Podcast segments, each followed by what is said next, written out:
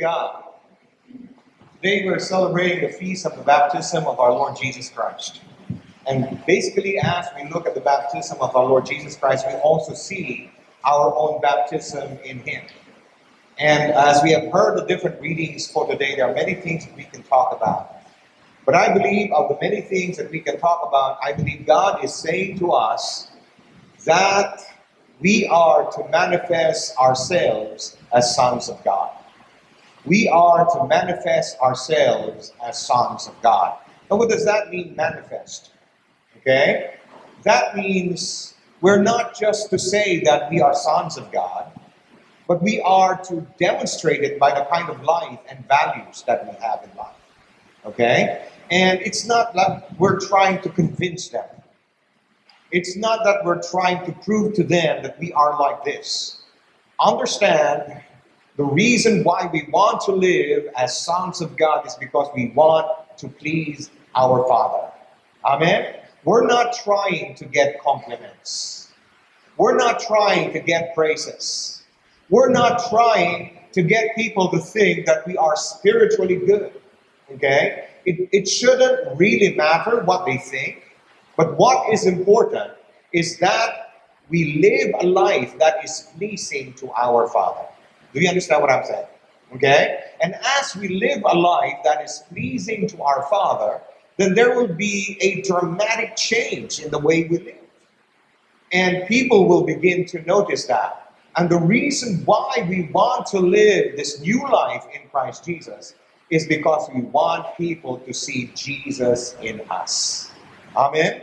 It's Christ who is going to attract them to the kingdom of God. And so praise be to God. Uh, let's go to our gospel right now. Okay? It's a simple gospel in the book of Mark, chapter chapter one, beginning with verse four up to verse eleven. Well, two things I'd like to share with you. Uh, two principles I'd like to share with you. Uh, first, from verse four up to verse eight. Basically, what we want to do is, to the, the thought I'd like to give to you is this: to walk in repentance is to walk in the transformed life. To walk in repentance is to walk in the transformed life. Okay? And then verse nine through verse eleven. Basically, it's saying to us that we are to live our, our lives as sons of God. Now, many of us have gone through the sacrament of holy baptism. And according to the sacrament of holy baptism, we become children of the Almighty. Okay? We don't start out as mature Christians. Many of us, okay, when we confess Jesus Christ as Lord and Savior of our lives, when we receive the sacrament of holy baptism, maybe there were certain things that were changed. You know, we, we might be able to compare ourselves with other people, and we might say, well, they have more changes than we do in our lives. And sometimes some people say, I think I have more changes than the other people. We need to understand that we have different levels of growth, okay? Different levels of understanding. But the, the, the thing that we need to understand is that in the beginning, we all start out as children of God. Amen? What does that mean as children of God? We see God as our Father who will take care of our needs. We see God as our provider who will supply all the answers or all the provisions for all that we are facing. We see God as our healer who will heal us from our sicknesses and diseases. In other words, we always see ourselves as the receivers of all the blessings of God. Amen? How many of you are glad you received the blessings of God? Okay. So praise be to God, we always see ourselves as the receivers. We receive healing, we receive guidance, we receive provision, we receive strengthening, we receive all the benefits of the kingdom of God. We're children. That's what we're thinking. God is a God who saves us. God is a God who delivers us. God is a God who protects us.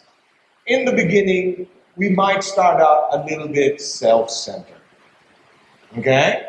But as we learn more about the teachings of Jesus, children have to grow up and become mature sons and daughters of the kingdom.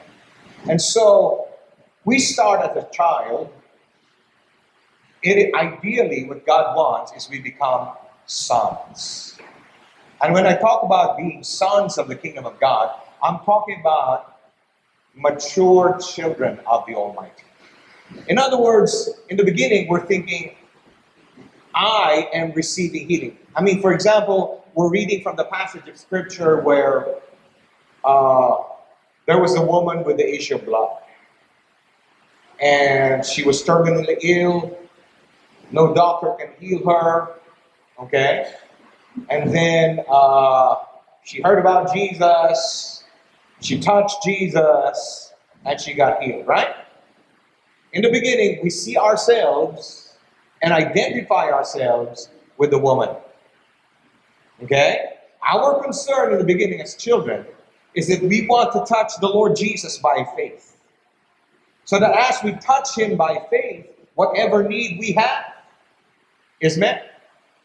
You understand what I'm saying? But then we begin to grow up and become sons.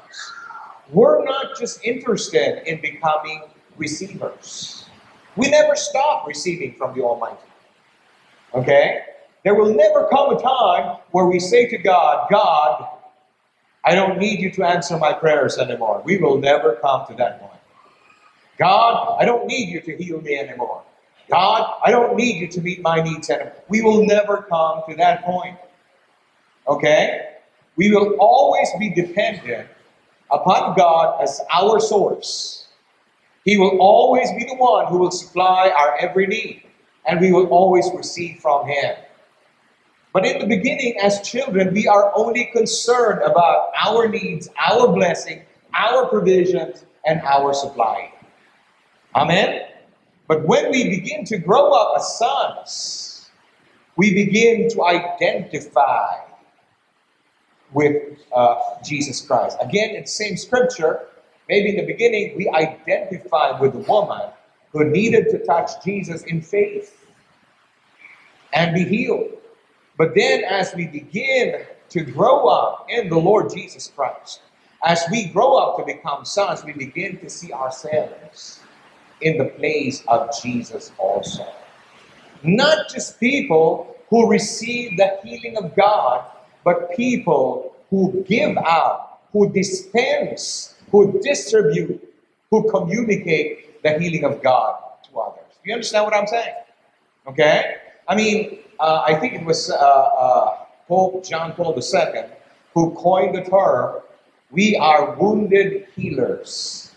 Okay? We are wounded healers. While we are needing healing ourselves, we not only rely on the grace of God to heal ourselves, but we rely on the same grace of God to bring healing to others also. Do you understand what I'm saying? We'll never stop receiving the blessings of the Almighty. We will never stop needing the provisions of God in our lives. But now, as sons of God, we are taking our place together with Jesus. Jesus is a son.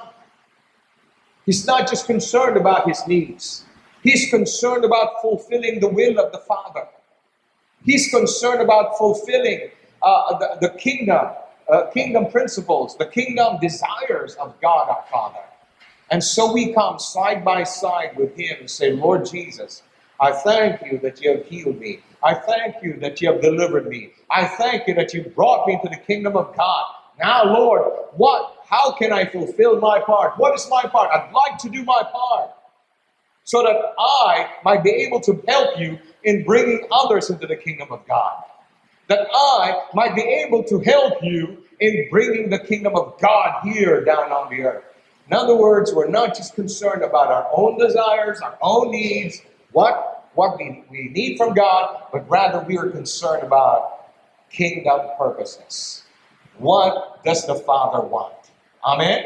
I mean, isn't that the prayer Jesus Christ taught us? Our Father, who art in heaven, hallowed, holy, praise, blessed be thy name. And then we pray, thy kingdom come, thy will be done on earth as it is in heaven. And then he, he says, okay, pray for these. Give us this day our daily bread. Okay? Our concern first, overarching. We never stop uh, uh, thinking about receiving from him. But our first concern must be the will of God fulfilled in the earth, especially through our lives. You understand what I'm saying? Hello? Understand we are in the season of Epiphany. Epiphany means a manifestation of. Epiphany means a demonstration of. Epiphany means a revealing. In other words, it's not hidden anymore. That's why we have to start. See? Light uh, reveals. It doesn't, darkness hides, but light begins to reveal. Jesus Christ says, in, in one part of the gospel, he is, I am the light of the world. He said, he who follows me shall not walk in darkness, but he will have the light of life. If we follow him, we will have his light. Isn't that what he said? Amen? Hello? But then he said also, now you are the light of the world. If you follow me, I am the light of the world, and if you follow me, you carry my light. You become the light of the world. Hello? In other words, because people intersect your life at one point in time. At one point in time, they will come close to Jesus because they intersected your life. Amen? We need to understand that, church, and basically, uh, this is not something we want to do accidentally. This is something that we want to do intentionally. Okay? Now let's go to our uh, our gospel today. Let, let, let me read from verse four uh, to verse eight. Like we said, uh, repentance is living the transformed life. John came baptizing in the wilderness and preaching a baptism of repentance for the remission of sins. Then all the land of Judea and those from Jerusalem went out to meet him, and were all baptized by him in the Jordan River, confessing their sins. Now John was clothed with camel's hair, and with a leather belt around his waist, and he ate locusts and wild honey. And he preached, saying, there comes one after me who is mightier than I, whose sandal strap I'm not worthy to stoop down and to loose. I indeed baptize you with water, but he will baptize you with the Holy Spirit. Now take note what it says here. He came baptizing in the wilderness, preaching a baptism of repentance. Now normally when we talk about the word repentance, it's a word that's not quite popular with other Christians. Because when you talk about repentance, uh, it carries the ideas of grieving.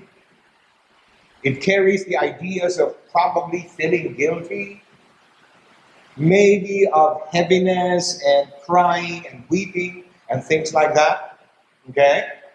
I mean, sometimes in the movies, uh, Christians are portrayed as being very grim-faced, very sober, and they would say, repent, okay? They make the word repent sound so terrible. But simply, the word repent means to turn away from your former life and turn to the new life that the Lord is giving unto us. You understand what I'm saying? Okay? In other words, once upon a time, we were probably living in darkness. We were living in darkness. That is what Isaiah in the first reading says. Okay? The people who sat in darkness saw light coming from the Lord. In other words, once upon a time, we were in darkness. Our options were bad and worse. When you're in darkness, the options are not great. Okay? There's nothing really to hope for because you're in darkness. You're in prison. But then the scripture says when Jesus Christ entered into our world, he brought something that destroyed the darkness. He brought a new way of life. He's saying, I came here and I'm bringing to you the kingdom of heaven. Okay? Once upon a time, you were slaves unto sin. But I came here to tell you that I'm defeating sin. I'm defeating the devil. And if you put your faith in me, you will become children of God. God will be your Father. The resources, the blessings, the favor, the very resources of heaven will be at your disposal.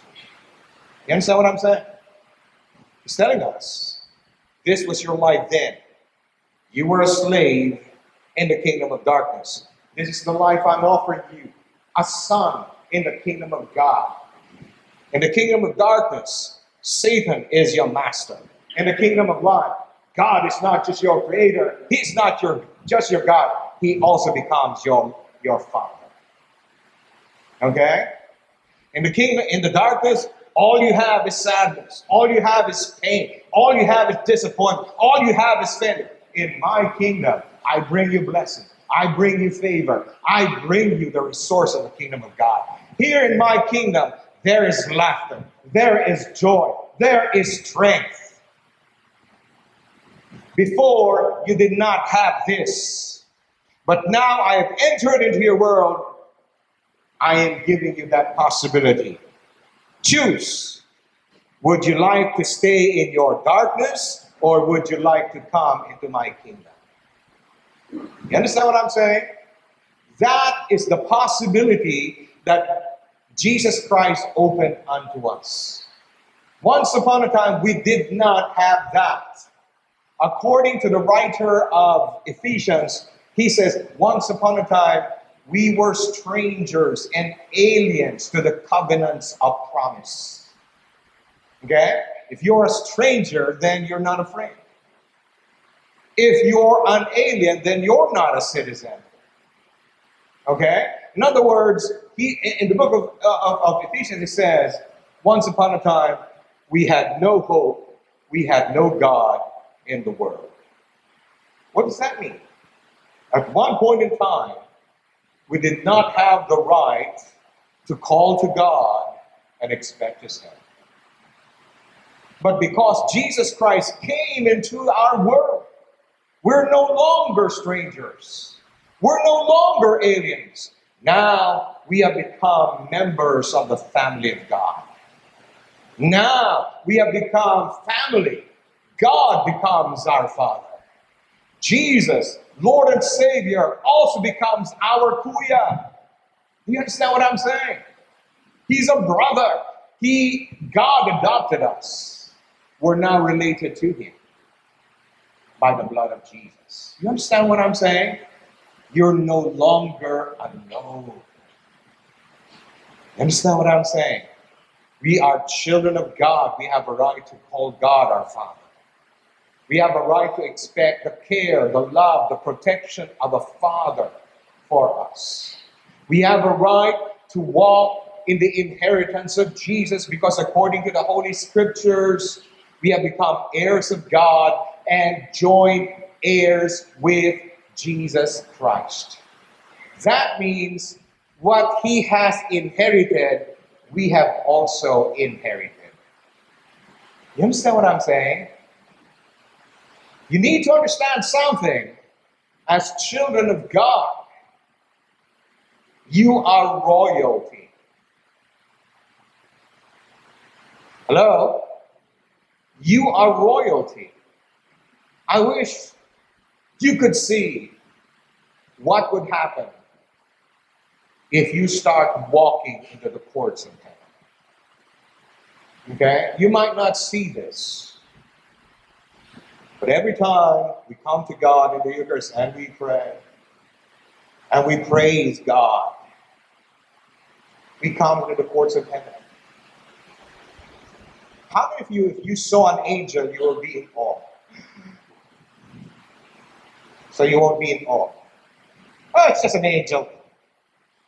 How many of you, if you saw an angel, you would be surprised? Okay? You would be speechless. You would be in awe. Did you see the angel? Yeah. What did he say to you? He asked me my name. What did you say? I don't know, I forgot. Sometimes if you see a celebrity, You know, someone who you, you, you've, you've been wanting to meet for a long time, and you come to their presence, you're, you know, you, you forget everything. Yeah, you, you, you, you think, like, growing up, I was growing up as a chess player. And one of my idols before was like Bobby Fischer. Okay? I studied some of his games, and I was inspired by the way he broke the Russian hold on the championship. It's one man against the entire Russian thing.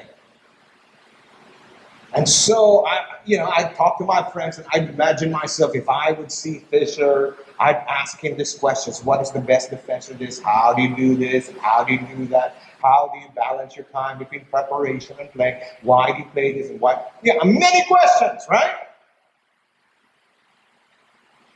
Then one day, he comes to the Philippines. And I'm thinking, well, I'm just, you know, I'm not one of the regular champions. I volunteered to work in the uh, tournament as someone who would move the moves on the board.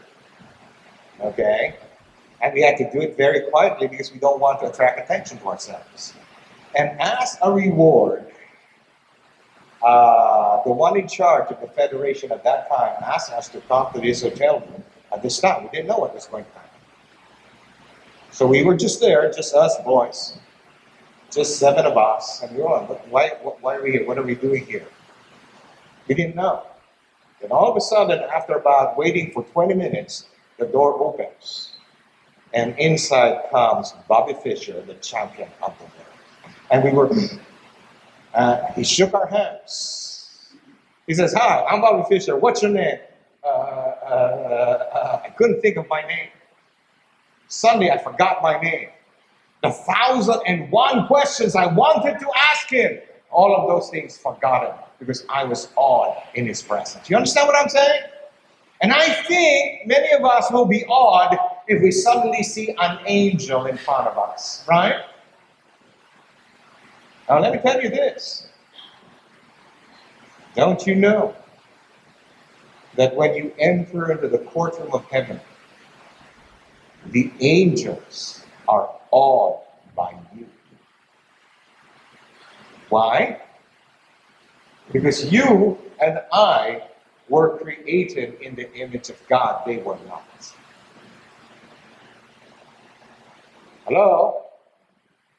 I mean, if you would walk into the court of God, there will be angels there, and if they see you, they back up a little bit.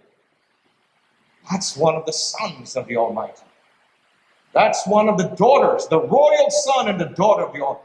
They back up a bit and they look at you with awe. Why?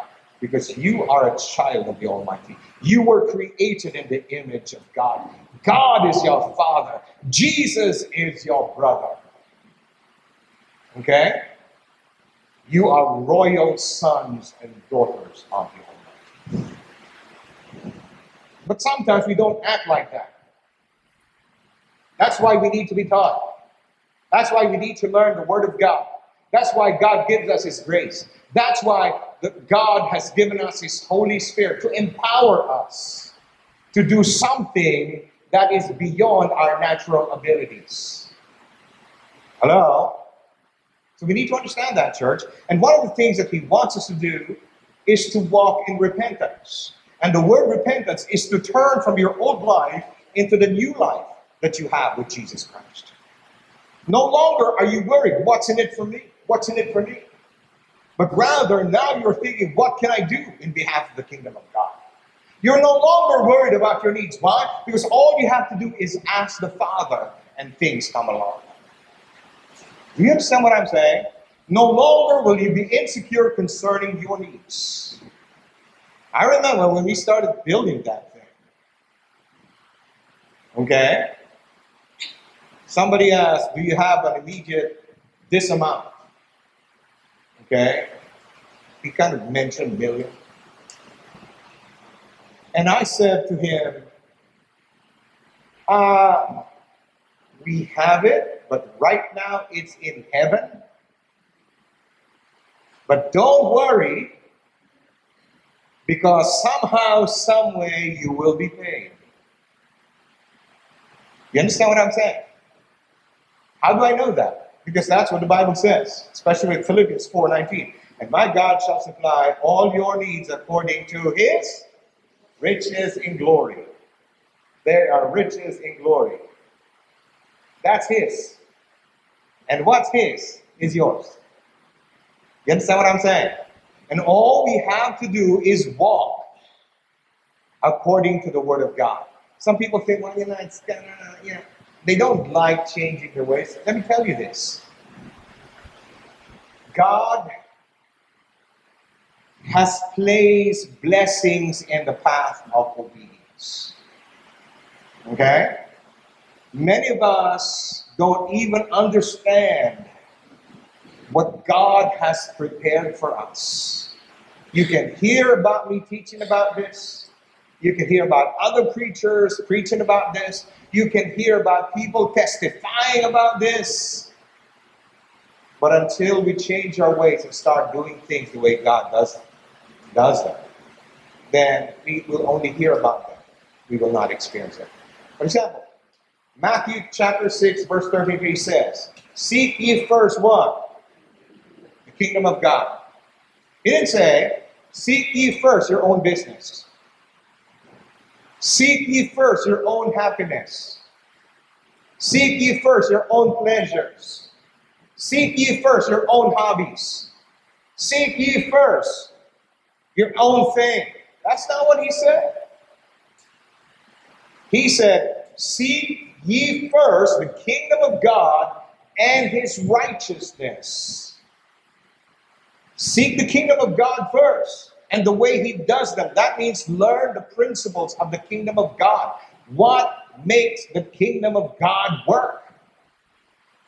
Okay? Walk in the ways of the kingdom of God. He says, when you seek first the kingdom of God and you learn how the kingdom of God operates, then he says, then all of these things will be added to you. You understand what I'm saying? Before I surrendered my life to Jesus, I had plans. My grandfather, my grandmother, my uncle, my aunties, my mom, okay? They all told me this: graduate from college. Something I didn't do. Okay? Get a job, get to the U S, get a job there, earn dollars, live out the American dream. But what did the American dream mean to us? That means having your own house, at least two cars, okay, have a family there, have a retirement plan, and become, you know, a pensioner eventually. You understand what I'm saying?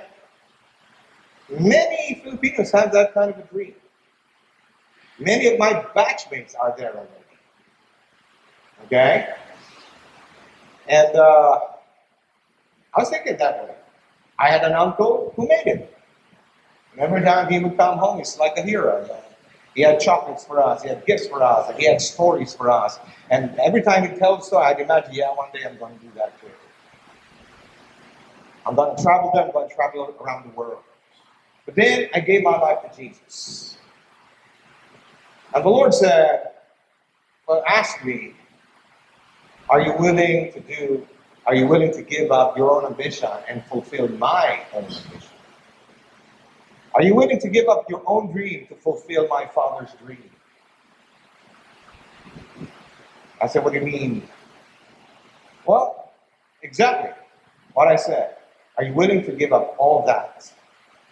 Instead of fulfilling your dream, fulfill my Father's dream for you. I said, yes. I didn't even know what the dream was.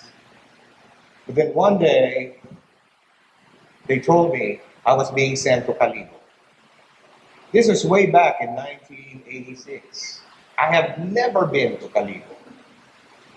I don't have an idea what Kalibo is. All I know is every January, there are people in the streets marching with their drums, and they paint themselves black. So I thought Kalibo was really a wild place. People here had spears. Because that's what I saw. Okay? Uh, I didn't think you have uh, modern conveniences.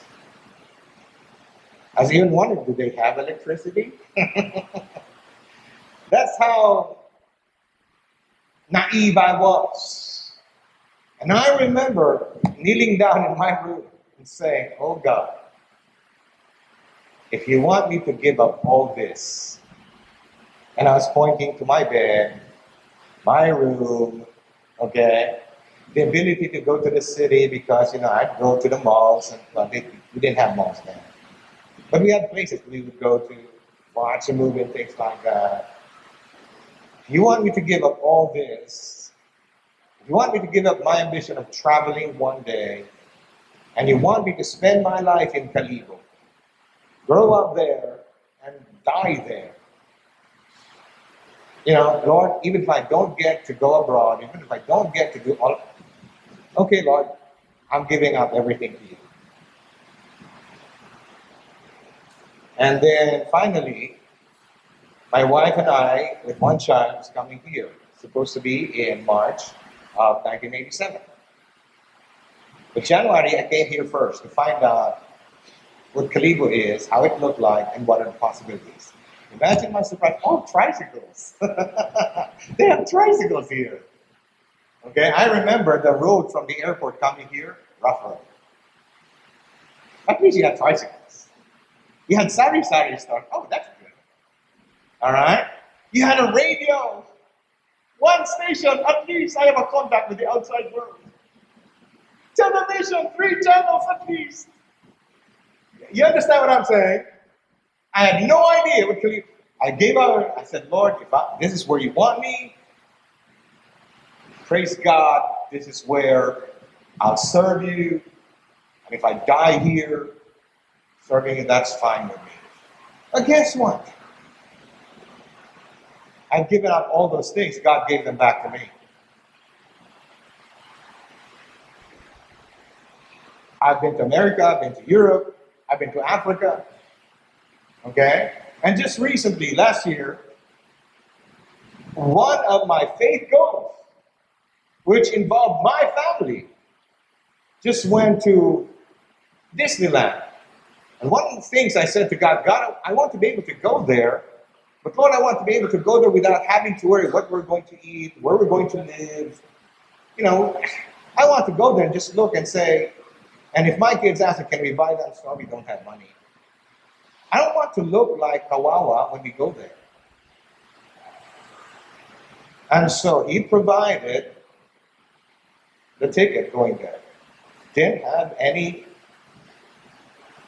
didn't, didn't provide the money going there. They, they provided for the place that we were going to stay in. Didn't have to spend money on that. Food provided for that also. also. Unless we decided to go somewhere on our own because we didn't like the food there. But who doesn't like the food there? Do you understand what I'm saying? Everything provided, everything given.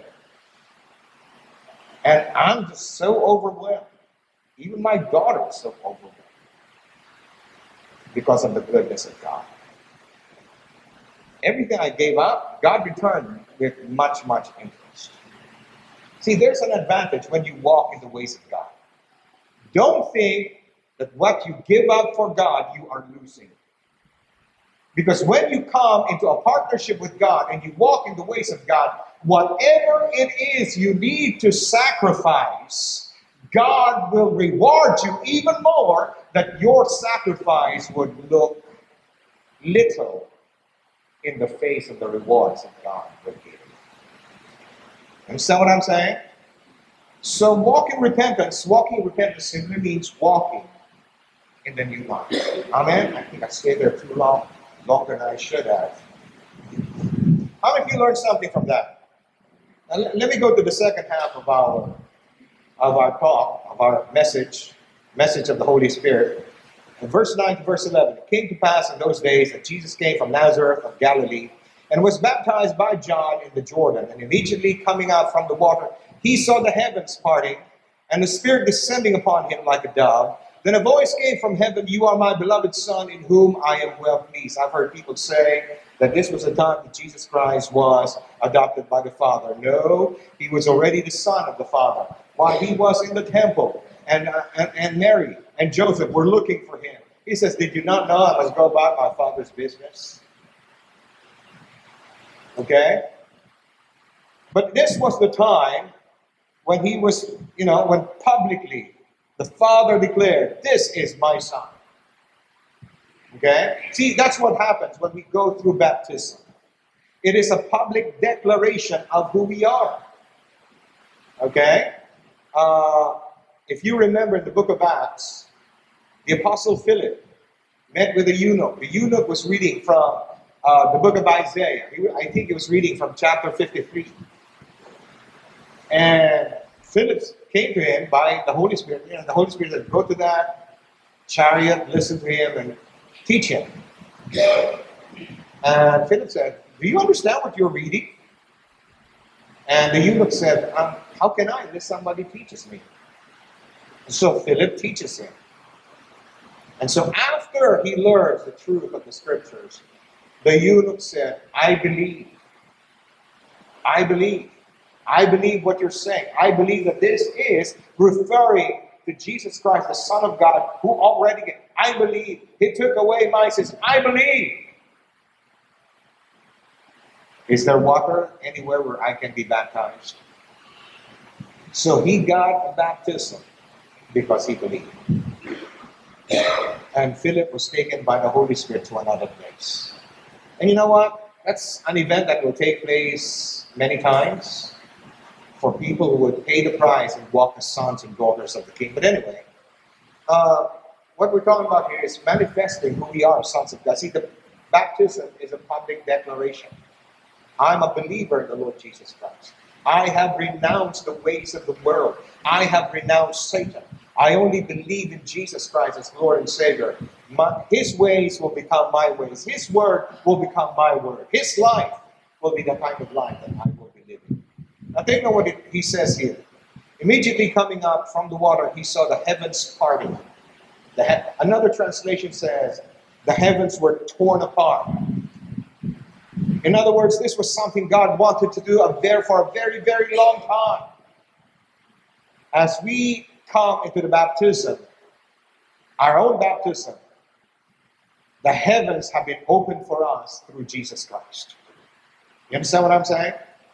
Now, there's something about this I, I need to talk to you about also. There's such a thing as walking under an open heaven.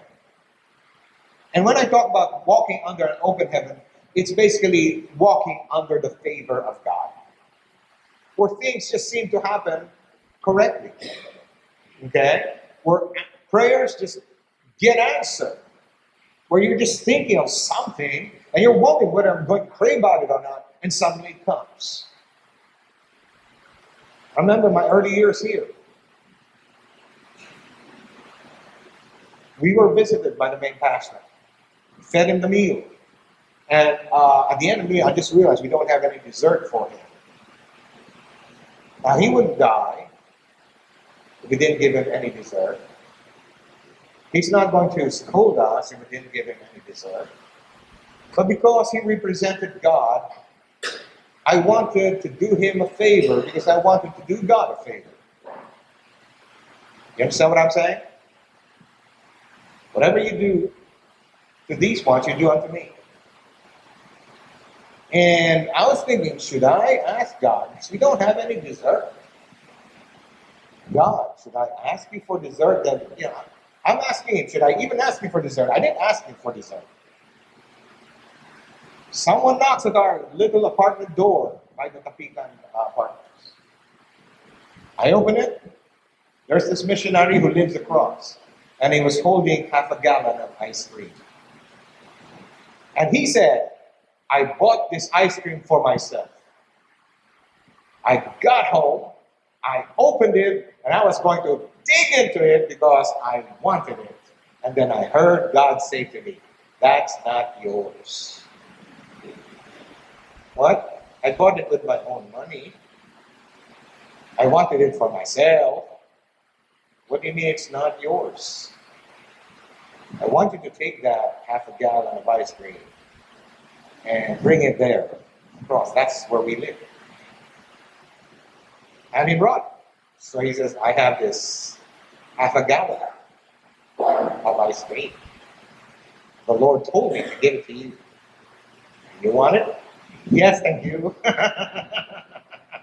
do, you do you understand what I'm saying? I didn't even ask God to send us one. I was just wondering, what, Lord? Should I ask you for ice, for dessert or not? Okay? I wasn't even sure. But he did it anyway.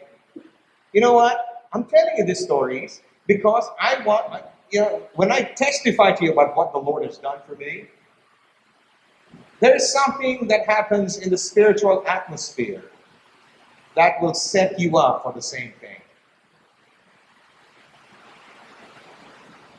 Uh, the testimony of Jesus is the spirit of prophecy. In other words, if you choose to believe that, it will happen to you too. Why? Because our God is not a respecter of persons. So again, I say that because I want you to see that there is such a thing as walking under an open heaven. You know, you know, it's like when the heaven is open to you, blessings just come pouring down. You, you turn to God, blessings. Turn to God, blessings, you know. And basically, this is what the Deuteronomy says. And the blessing of God will come upon you and overtake you. In other words, God, you know, knows where you're going. So you're still here. He knows you're going there. He paves the way with blessings. And then when you get there, there are blessings there too. This is what God wants to do for each and every one of us. You know why? He's our Father. He wants to bless us as kids. Okay? And I want you to know there's a way to close the open heavens. How do you close open? How do you, you know, I don't say that when you close it, that's it. You've got it. You stop the blessings of God. One, if you choose to walk in unforgiveness, that will stop the blessings of God. If you choose to talk negatively about others, and you complain about, or, or if you com- complain about things in life, that, you know, it's it's kind of saying it's like closing the heavens over you. Okay? When you become greedy and keep things for yourself and not give, that closes the heavens over you. Do you understand what I'm saying? When you put other things first and not God first, that, that kind of closes things over you. You understand what I'm saying? Okay? So we need to understand that. That's the reason why I preach on these things. Because as we learn the principles of God and we walk in them, we continue walking in open heavens. He says, the, the voice came from heaven, "You are my beloved son in whom I am well pleased." We are adopted as sons of the kingdom of God. When we're baptized, we are adopted as sons. What? We start as children. But as we follow the Lord, we apply His teaching, we begin to mature, we become sons and daughters, not just concerned about our needs, but doing what the Father tells us to do. Amen?